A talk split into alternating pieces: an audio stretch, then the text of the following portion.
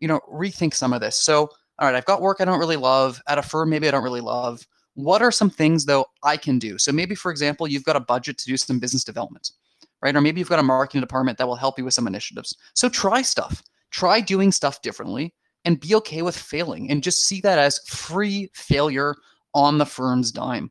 I tried this, it didn't work. I want to run an event. You know, if you haven't ever hosted your own event, you should be, right? In this day and age, you literally need a Zoom account or a Teams account or whatever, and that's it. And if nobody shows up, then nobody shows up.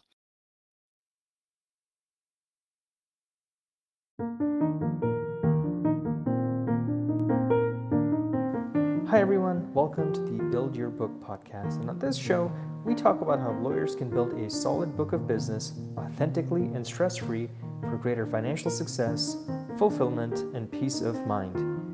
I'm your host, Double Tank. Let's get started.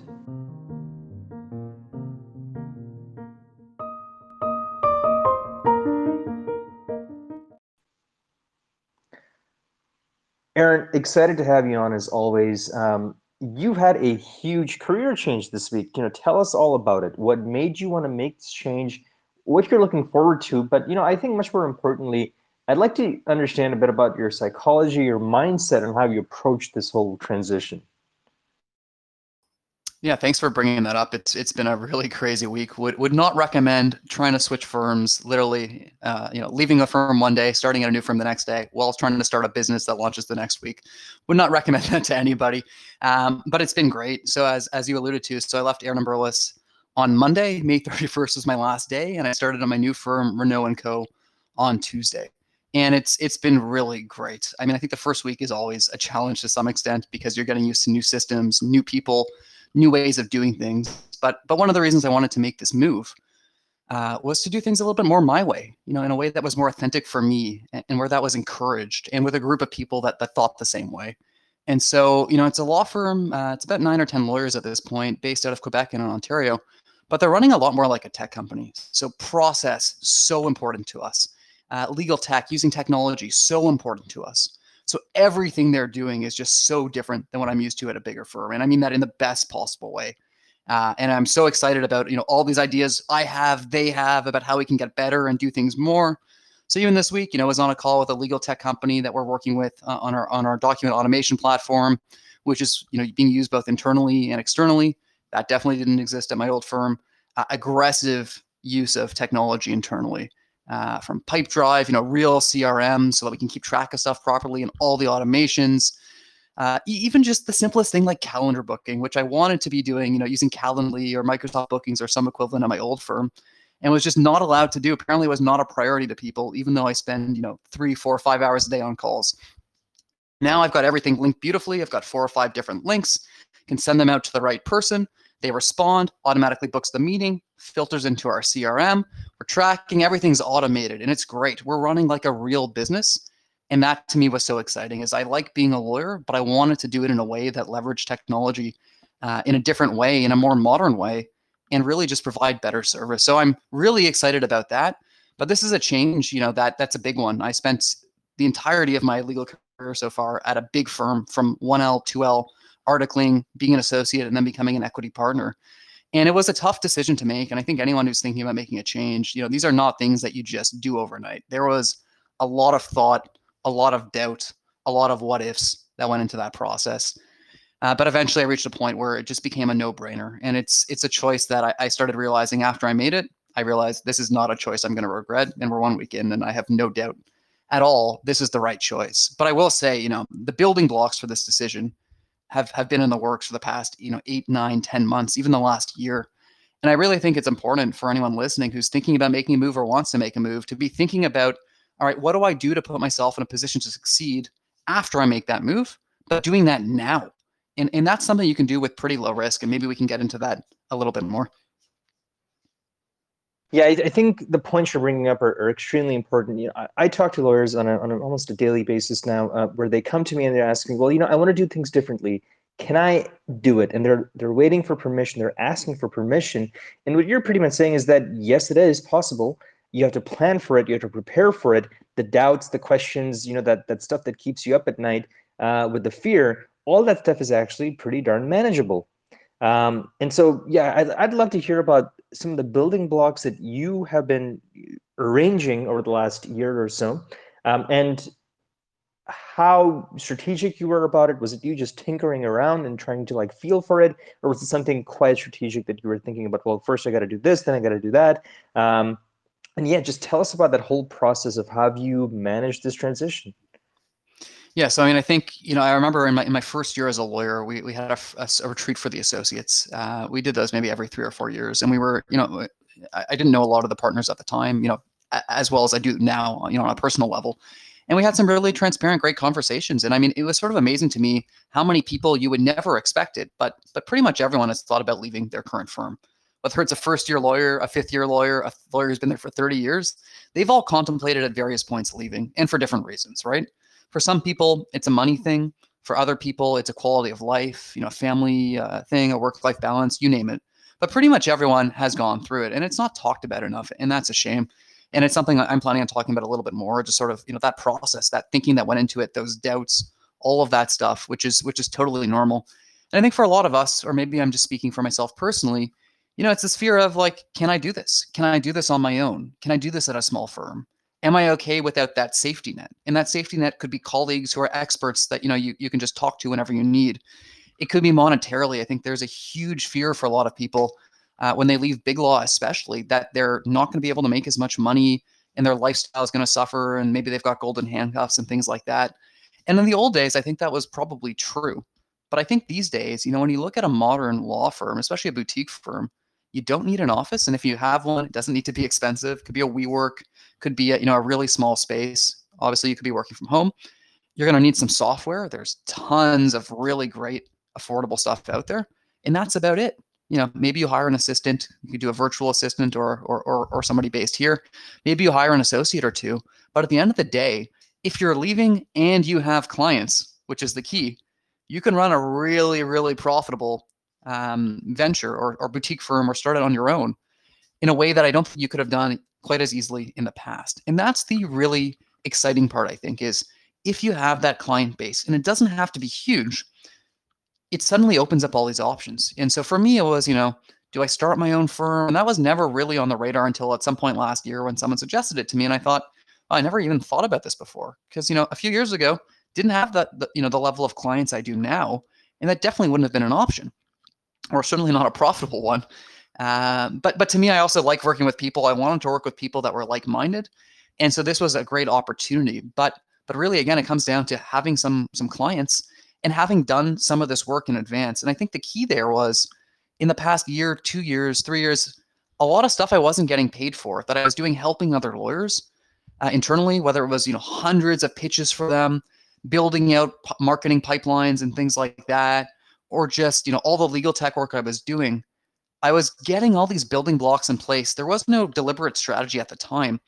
But what I started realizing last year as I started thinking about making a move is wow, you know, I've built some of these skills inadvertently that are going to be really, really powerful. I've spent a lot of time doing this. And so what I always encourage people to do is, you know, if you think you want to make a move, say to yourself, you know, what am I most scared about? What are my biggest fears? And if you're worried, for example, well, how am I going to get clients? Then in your current role at your current firm, spend time trying to get clients now, right? Try new things, do stuff because you have a steady paycheck, presumably.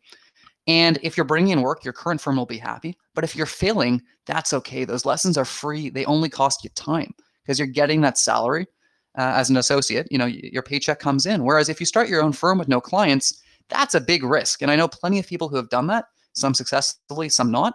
But what you really want to do is be in a position where you've built up the loyalty of your client base and built up enough clients where if you decide, you know what, I want to do this differently, you can much more comfortably make the move. Because if you look at the math, you know, at my my at my old firm, spilling, let's say, you know, a healthy amount of money per hour, I was seeing a fraction, a fraction of that, right? And I was doing the math going, this model makes a lot of sense if you don't have your own clients, right? Let's say you're going to make, you know, I'm just going to use a random number, $150,000 a year you have no clients of your own, it's not the worst deal. I mean, sure, you can say maybe you're overworked and they're, they're, they're making a lot of money off you. But at the end of the day, you couldn't do that yourself. But if you have your own clients, you start doing the math and saying, wait a second here. If I'm bringing in $500,000 a year of business and billing, you know, 1,500, 2,000 hours, you you as the firm sure seem like you're getting a great deal. And firms thrive off people's fear of leaving, right? They know that you're scared to leave and they're giving you this guaranteed salary. Um, but at the end of the day, if you truly aren't passionate about what you're doing or where you're doing it, you know, the key to doing it your way is definitely having your own book. This opens up every possibility for you. I think you raised some really interesting points. The, the role of technology, the role of tools we have now, where it's easier than ever, um, where it's safer than ever to strike out on your own, to do your own thing, to be your own boss, be an entrepreneur, uh, take their challenges, take the risks, do it your own way. Um, a lot of the old guard doesn't really necessarily doesn't want you to take this step because it's um, in some ways a threat to the old model of, of practicing law but all the innovation all the interesting things the more humane way of practicing law the ability to really develop deep client relationships it's all possible when you go out there and build something out yourself and i would really like to dig into this idea of, of you know being a lifer sticking to sticking inside a big law firm for a long time there's nothing wrong with that but I wonder from you know all those people that he talked to who've contemplated, who really thought about it, or even frustrated or disgruntled working at a big law firm, and they're sticking it out. I wonder what's different about them. I, would like to, from your, what's your impression of what keeps them there? It's a great point. I think I think there's two big things. The first one is money, and you know it's, it's been interesting as I talk to a lot of people as I leave, and I've been speaking to so many people in the past year just in general. But money is a big driver and i think we can't underestimate that. There are tons of blogs out there. There are people who literally all they do is coach you know lawyers who leave big law on how to do it from a financial standpoint especially in the us i mean us big law associates make a lot of money. You know if you're at a good firm when i say good firm i mean a big firm uh, coming out of law school you could be making $180000 american in your first year that is a stupid amount of money and yes, you know, you may have a lot of law school debt, but I mean, that's your starting salary and you're working for it. Don't get me wrong, but there's a lot of money. You can imagine you go work for the government, you go work somewhere else, you're probably taking a pay cut. And so obviously there's lots of advice, including, you know, not living beyond your means and not getting, you know, if, if you're living all the way up at your salary and you need that salary, it certainly limits your exit opportunities. But I think the old advice used to be, you know, if you're if you're leaving a firm, you're leaving money on the table. And that just isn't necessarily true anymore.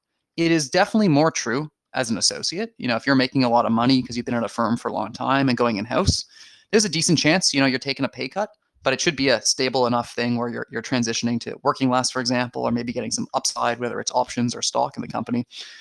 But I think at the partner level, there is this fear. And it was amazing some of the people I talked to who make, you know, a healthy, healthy amount of money, who's just want more or need more or feel like they can't survive without it. And I think part of it is, you know, we're just so conditioned as lawyers, like you're only as good as your last year. And there's just this fear of not having enough. You know, you don't have a retirement, you know, you don't have a pension usually, you don't have any of those things. So you're self funding that.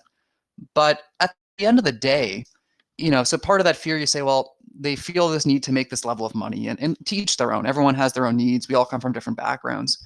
But there's this implied belief that the only place you can make that level of money is at a big law firm or at a, or at a traditional law firm and i'm i'm not someone who's driven by money quite as much as as some other people as i realize from some of these conversations. I care about it don't get me wrong but my number one goal is not to be the richest person in the world you know? And i've seen the sacrifices so many people make about doing work they don't actually like. Like there's a, most lawyers don't actually like what they do but they're afraid to leave and so money is a big one. And so i think you know again if you run the math and say okay well how much am i charging per hour? How many hours am i billing? How much is my total revenue for the firm? Okay how many hours would I have to bill if I could charge that same hourly rate, but do it myself? Let's pretend you had no overhead for a second and you just run that math. What you start realizing is you can do a whole lot less work and make the same amount of money. And if you're setting up your, your new venture or joining a firm with low overhead, it is absolutely doable where you can have what you want. You know, you can keep that paycheck or even increase that paycheck and you can work in a way that's more, you know, in line with your values and hopefully work a lot less. So money does not have to be this thing that limits you. In fact, I would argue, you know, the reason these firms are making so much money and keeping so many people is they just have more and more people who are afraid of taking any risk, right? The people who are ambitious, who realize there's a better way, they leave. And so it probably actually contributes to a less innovative culture over time because you've got the people that are afraid of making a move who are sticking around. So to sum all that up, you know, do the math And if you have your own client base, doesn't even have to be an enormous client base. If you're getting all that money instead of your former firm, you don't need as many clients as people realize. The second piece is fear and just fear of change, whether it's the money part, whether it's I'm not going to be good enough, whether it's how do I do all the little things, all the administrative stuff. Because when you work at a bigger firm, these things are sort of just done for you, right? You've got a department for this, a department for that. But I can tell you, and I'm hearing this over and over again from people I know who have started their own firms recently or joined smaller firms, the tech out there is pretty good these days. You know, you want to accept payments? Great. You know, you just get this add in. You want to use a practice management software? There's a couple great ones out there. It's not hard. They're all SaaS based, they're all software, they're not expensive. And it's really, there's a great community of people out there, you know, people who have started their own firms or, or working at small firms who are more than happy to share that wisdom with you, right? They've all been there and they want to make you comfortable. So this fear of change, this what if, you know, I think the what if is the big thing for most people. And it's not as scary in reality as, as, as people think. There are support out there. There are resources out there. There are people who want to help and you don't have to be beholden to a bigger firm or your traditional firm. But what I will say, just to wrap up this thought, and then I'll let you uh, jump in, Devil, is while you're at your current firm, you know, going back to this point from before, start doing the stuff that you're worried about. So maybe just write out a list of here are the things I'm worried about and start doing as many of them as you can, right? So if you're worried about not having enough clients, then you better, or you'd be smart to at least start trying some of these strategies at your current firm and test them out. Because I can tell you, when I started doing business development and a lot of these pitches, it was nowhere near as refined as I am now. And obviously, there's still so much room for improvement, but I got a lot of these learnings, these failings, these mistakes out of the way when it wasn't my own money. And I got to play with house money, and that's a pretty good way to do things. You raised some incredible points. Um, I, wanted to step back here for a moment and talk about um, some of the components that makes for a, a rewarding job, a rewarding career, that sort of thing. Um, so many points that you brought up just you know ring so true for for all the people that I, I talk to, I serve, uh, the clients that I help. Um, there's an incredible study done by um, the, the, University of Oxford. It's um, it's a project called the 80,000 Hours um, website. It's called 80,000hours.org. I'll put that in the show notes. Uh, but it's a study of what makes for a rewarding job, what makes for a dream job, what makes you want to get up in the morning and really like what you do. And you raised that point really well. It's not just about the money. You'd be quite surprised at the amount of money you need and, and how easy it is to, to reach that number.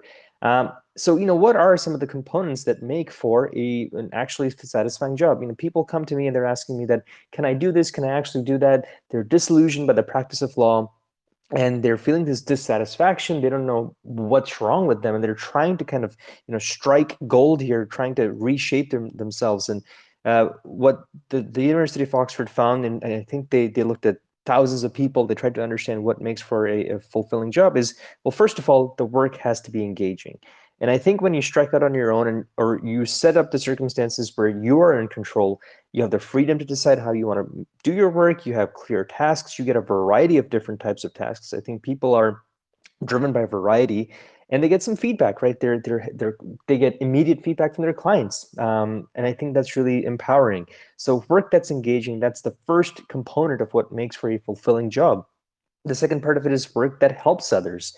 Do you feel like you're actually helping people in the way that they want to be helped or in the way that you can best serve them?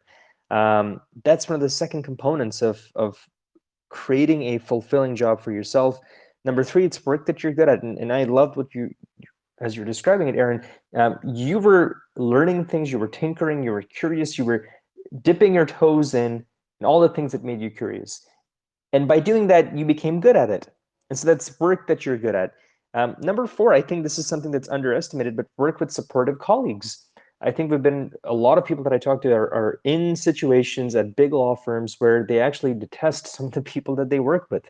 Um, and they can't obviously they need to put up a bit of a charade there to to you know be cordial and all that sort of stuff but they actually don't find their colleagues to be all that supportive um, that's not always the case but that is the case sometimes um, Number five, it's the lack of major negatives. Do you have a long commute? Um, I don't think that's too much of an issue nowadays, but it, it could be an issue for, for people as the economy opens up. I'm, I'm based out of the US right now, and um, people are driving to work, people are attending weddings, they're, they're flying all over the country, and you know work is sort of going back to normal.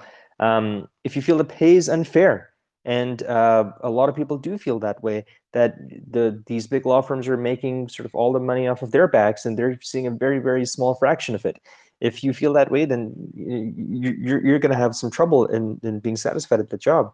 Um, job insecurity is that is that a thing? You know we saw that last year with covid. Um, a lot of people were dead weight at these big firms because they really weren't kind of uh, um, contributing as much as they could in terms of business development bringing in clients retaining clients um, and clients themselves were going through a tough time. And if you weren't innovative, if you weren't creative, if you weren't thinking about, well, how can I create value for my clients at a time like this, your job could have been axed. And so if you can design your job where there these major negatives are not there, um, then that makes for a, a, very important part of sort of re reshaping your, your career. And finally, work that fits the rest of your life. And, and this is about the work-life balance. Uh, this is about having time for your kids, your family, um, it might just be the, the ability to pursue your own hobbies. Does it give you a chance to travel? Does it give you a chance to do, uh, uh, you know, work remotely from whatever corner corner of the world that you want to live in? Um, I think these are the components. This is the this is what the research says. This is what makes for a satisfying job. This is what makes for a rewarding job, a dream job.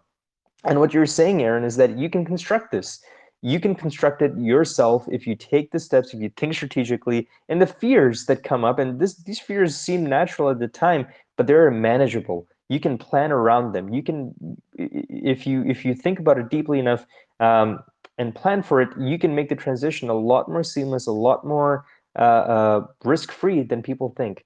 So, you know, that, that's what I was thinking about. It. This 80,000 hours study is absolutely fascinating. That's roughly the amount of time you're going to spend at your job, doing your work, just working on your career. You know, once again, we're assuming the 40 hour, the 40 years um, out of college, you're going to be working, uh, you know, typically 40 hours a week, all that sort of stuff. Uh, although I know those numbers are kind of um, no longer that, that much valid, but let's just assume 80,000 hours. Um, that's what you're going to come up with. And if you're going if you're going to be spending your time not fulfilling not feeling fulfilled if, if you're if you're doing work that's not engaging if you're doing work that where you don't feel you're helping others if you're doing work that you're not good at where you're not surrounded by good colleagues um, where there are a lot of ma these major negatives in your life there's these long commutes and you feel the pay is unfair and it doesn't fit with the rest of your life what's the point?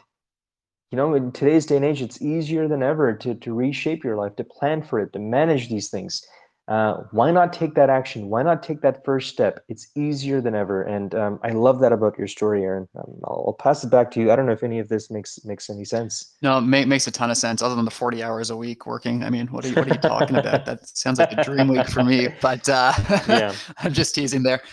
But you know, we've seen in Canada, for example, tons of younger lawyers making moves recently from big firms to mid-size and mid-size to big and small to big and all over the place and then a bunch, a, a bunch of people going to the U.S. because they're saying, if I'm working this much, may as well get paid more.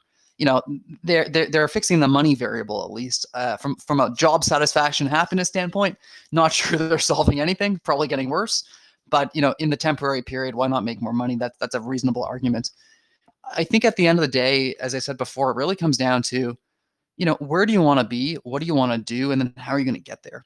And it's really tempting to think things are just going to work themselves out. And people like myself sometimes get lucky or things just fall into place over time. But I mean, the ability to do what I'm doing now is also the result of all this non billable stuff, all the stuff I did at my old firm that, you know, ended up benefiting me. And so I really think you, you want to reframe. If you don't like your job currently, that's great. I mean, that's not ideal, but it is what it is. But you know, how can you how can you reframe that? And there's this example I'm picturing in Seattle at Pike's Place Market um, it's it's one of these commonly cited things where it's this like fish stall, and you can oh, Google yeah, it. Yeah, yeah. And uh, I wasn't planning on talking about this, so I'm going to stumble a bit here. But basically, they took this pretty monotonous thing. They're selling literally fish in a tourist market, and they become world renowned. And they did that by having fun on the job. So they will throw the fish around, they will holler at each other. And, and I went there a couple years ago. I was in Seattle for the first time. And it was really cool to see. It became actually a tourist attraction. But they took something that was not you know the world's most sexy job you know slicing up fish and selling them at a retail counter and made into something that was a lot more fun and a lot more enjoyable where people wanted to work and where people like you and me actually wanted to go to. It's a fish counter right? There's nothing that special about what they're selling but it's their attitude towards what they're doing. And so i'm not saying you need, you're going to magically like your job. What i am saying is okay how can i you know rethink some of this? So all right i've got work i don't really love. At a firm maybe i don't really love what are some things though I can do? So maybe, for example, you've got a budget to do some business development, right? Or maybe you've got a marketing department that will help you with some initiatives. So try stuff, try doing stuff differently and be okay with failing and just see that as free failure on the firm's dime. I tried this, it didn't work. I want to run an event. You know, if you haven't ever hosted your own event, you should be, right? In this day and age, you literally need a Zoom account or a Teams account or whatever, and that's it. And if nobody shows up, then nobody shows up.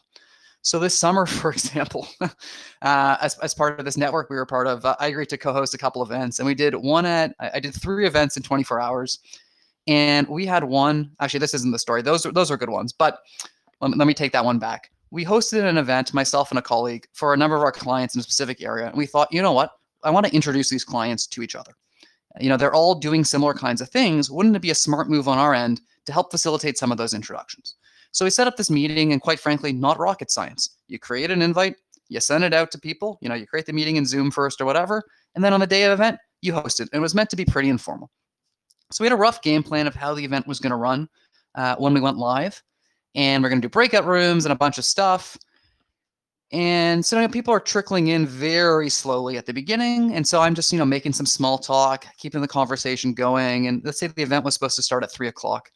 I'm, you know, I'm checking the time periodically and it's, you know, like 310. And I'm like, okay, we're not getting more people. this is going to be a six person event where we had, you know, 45 people RSVP and sent out invites to, you know, 250 people or whatever the case was. So, you know, pivoted on the fly, turned it into actually a really good conversation. It became a much more intimate conversation than we had intended, but that was okay, right? We learned a bunch of lessons. Uh, we had some good conversations and we transitioned that into a success right? And we've gotten much more work out of those people and built stronger relationships with them. So, did we fail? Depends how you look at it. In some ways, complete failure. In other ways, not so much. But the point is, we were trying new stuff. And I'll tell you, you know, we did another initiative, myself and a colleague earlier in the pandemic, where we did some outreach to a bunch of industries where we were sort of thinking in the early days of COVID, where I don't think most of us had good foresight on what the world was going to look like now and the changes that were going to happen. So we did some outreach to some industries that seemed like obvious ones at the time that might need some legal help based on changes that were going on. And that campaign, spectacular failure, just a complete disaster. We got a couple couple phone calls out of it. None of them were, went anywhere. We did another one where we did some outreach uh, on the patent side. My old firm had a big patent practice, and we figured let's try to build some of these international relationships. So we did a ton of outreach to Mexico, for example, and we booked all these calls. Uh, because our patent agents had told us, you know, we're not getting a lot of work from our Mexican patent agents, so we'd love to be able to, you know, get more work from them. We feel like we're only sending work out. So we booked all these calls and we're having them, and it became pretty clear early on why we weren't getting any work. Mexico, uh, Mexican companies rarely file any patents in Canada. They're much more interested in Latin America or maybe the US. Mexico is a net net importer, we'll call it, of patents. So it's foreign companies that are patenting in Mexico. It's rarely the other way around. So it wasn't that our existing patent agents we were working with in Mexico were sending work elsewhere. They just had no work to send out. So this is a complete waste of our time. We had all these meetings booked and we still did it. We still did them because it didn't hurt to build the relationships and we felt bad. But that was an example of just a complete waste of time. But we learned a good lesson, right? And we also got some practice in these conversations and doing these things. So you can look at it as a failure, or you can look at it and say, all I did was waste a bit of time. I met some people and I learned some good lessons. And I think you got to make those mistakes and get them out of the way. Don't wait to do it until you're ready to strike out on your own or leave your firm. You can do them for free at your current firm. I love that about um, the way you reframe things. I think that over the last year and a half or so that I've been working with lawyers, I've been stunned by how many lawyers really have this binary approach to everything that they do something is a failure or it's a success. And um, that is such a, a, destructive way of looking at the world. Um, what I love about this, uh, the whole technology industry is that uh, we don't approach it like that. Everything is an experiment. Everything is a small bet.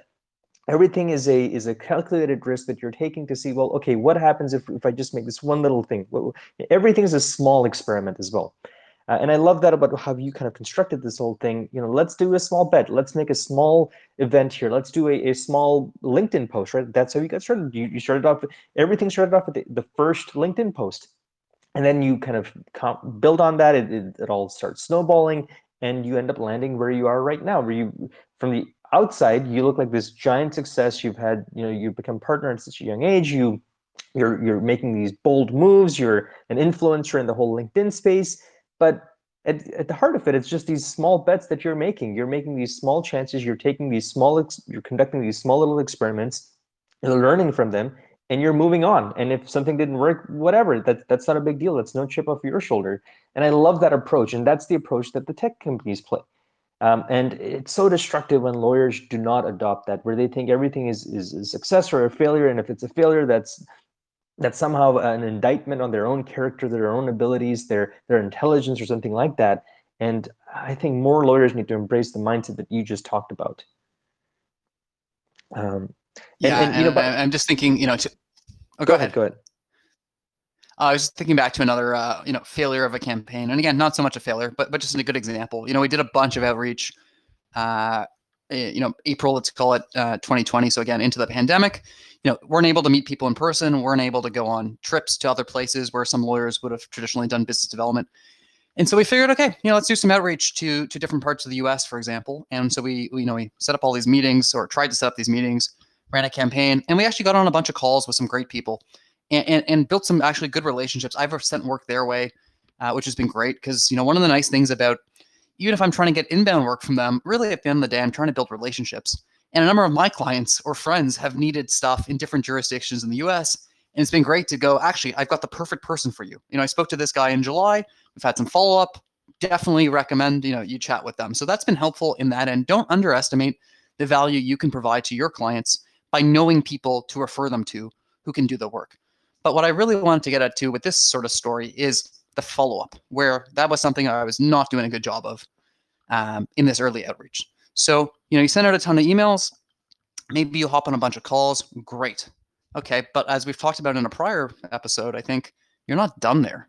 And you don't build a relationship off one phone call. And I think one of the things we did not do a good job of was making sure we were following up uh, at least originally. We're doing a really bad job of that. And then the question becomes, how do I do this at scale in an authentic way?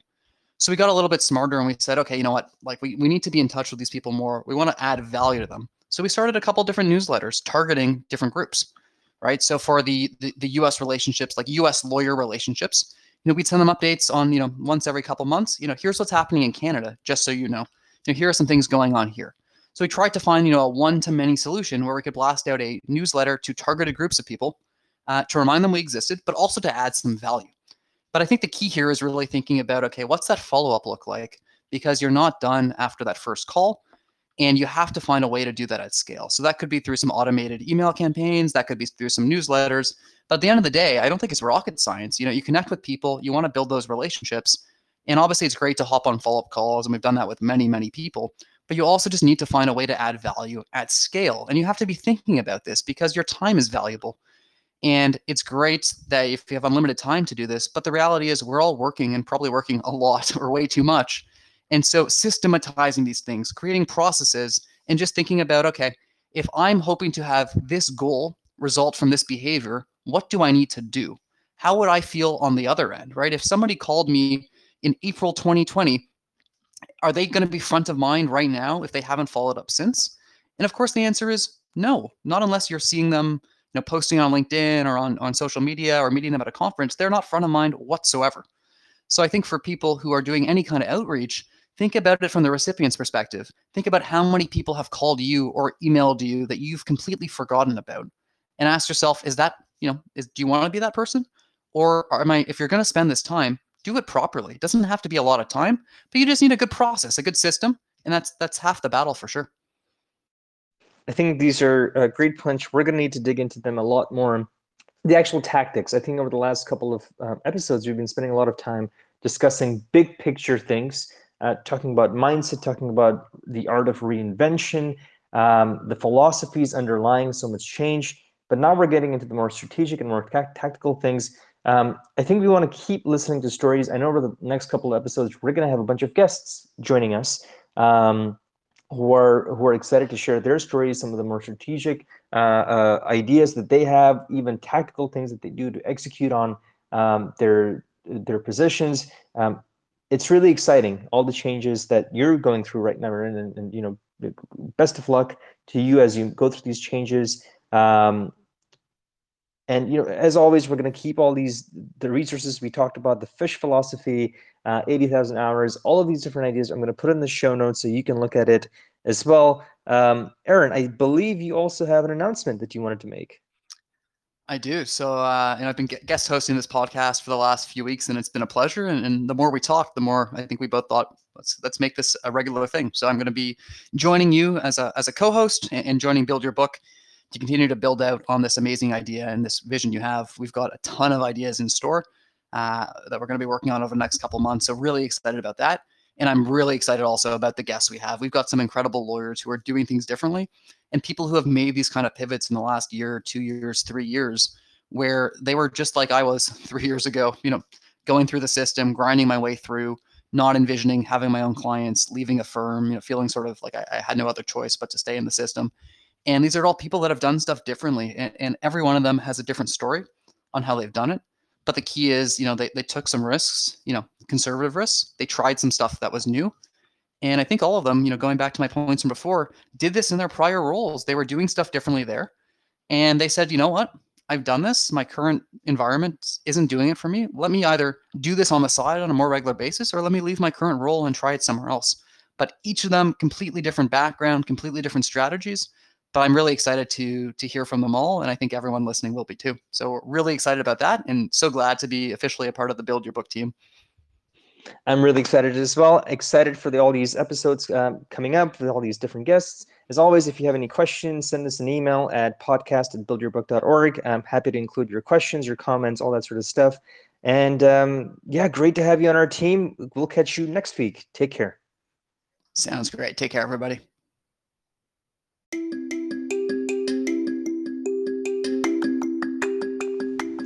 For show notes from this episode and all previous ones, go to buildyourbook.org slash podcast. Make sure to subscribe to it on Apple iTunes, Google, Spotify, or wherever it is that you find your podcast from. Share it with your friends and colleagues. And if you have any questions you'd like us to cover, send us a message on podcast at buildyourbook.org. And if you'd like personalized coaching to help you build your book of business, go on to buildyourbook.org slash contact. Until next week, take care.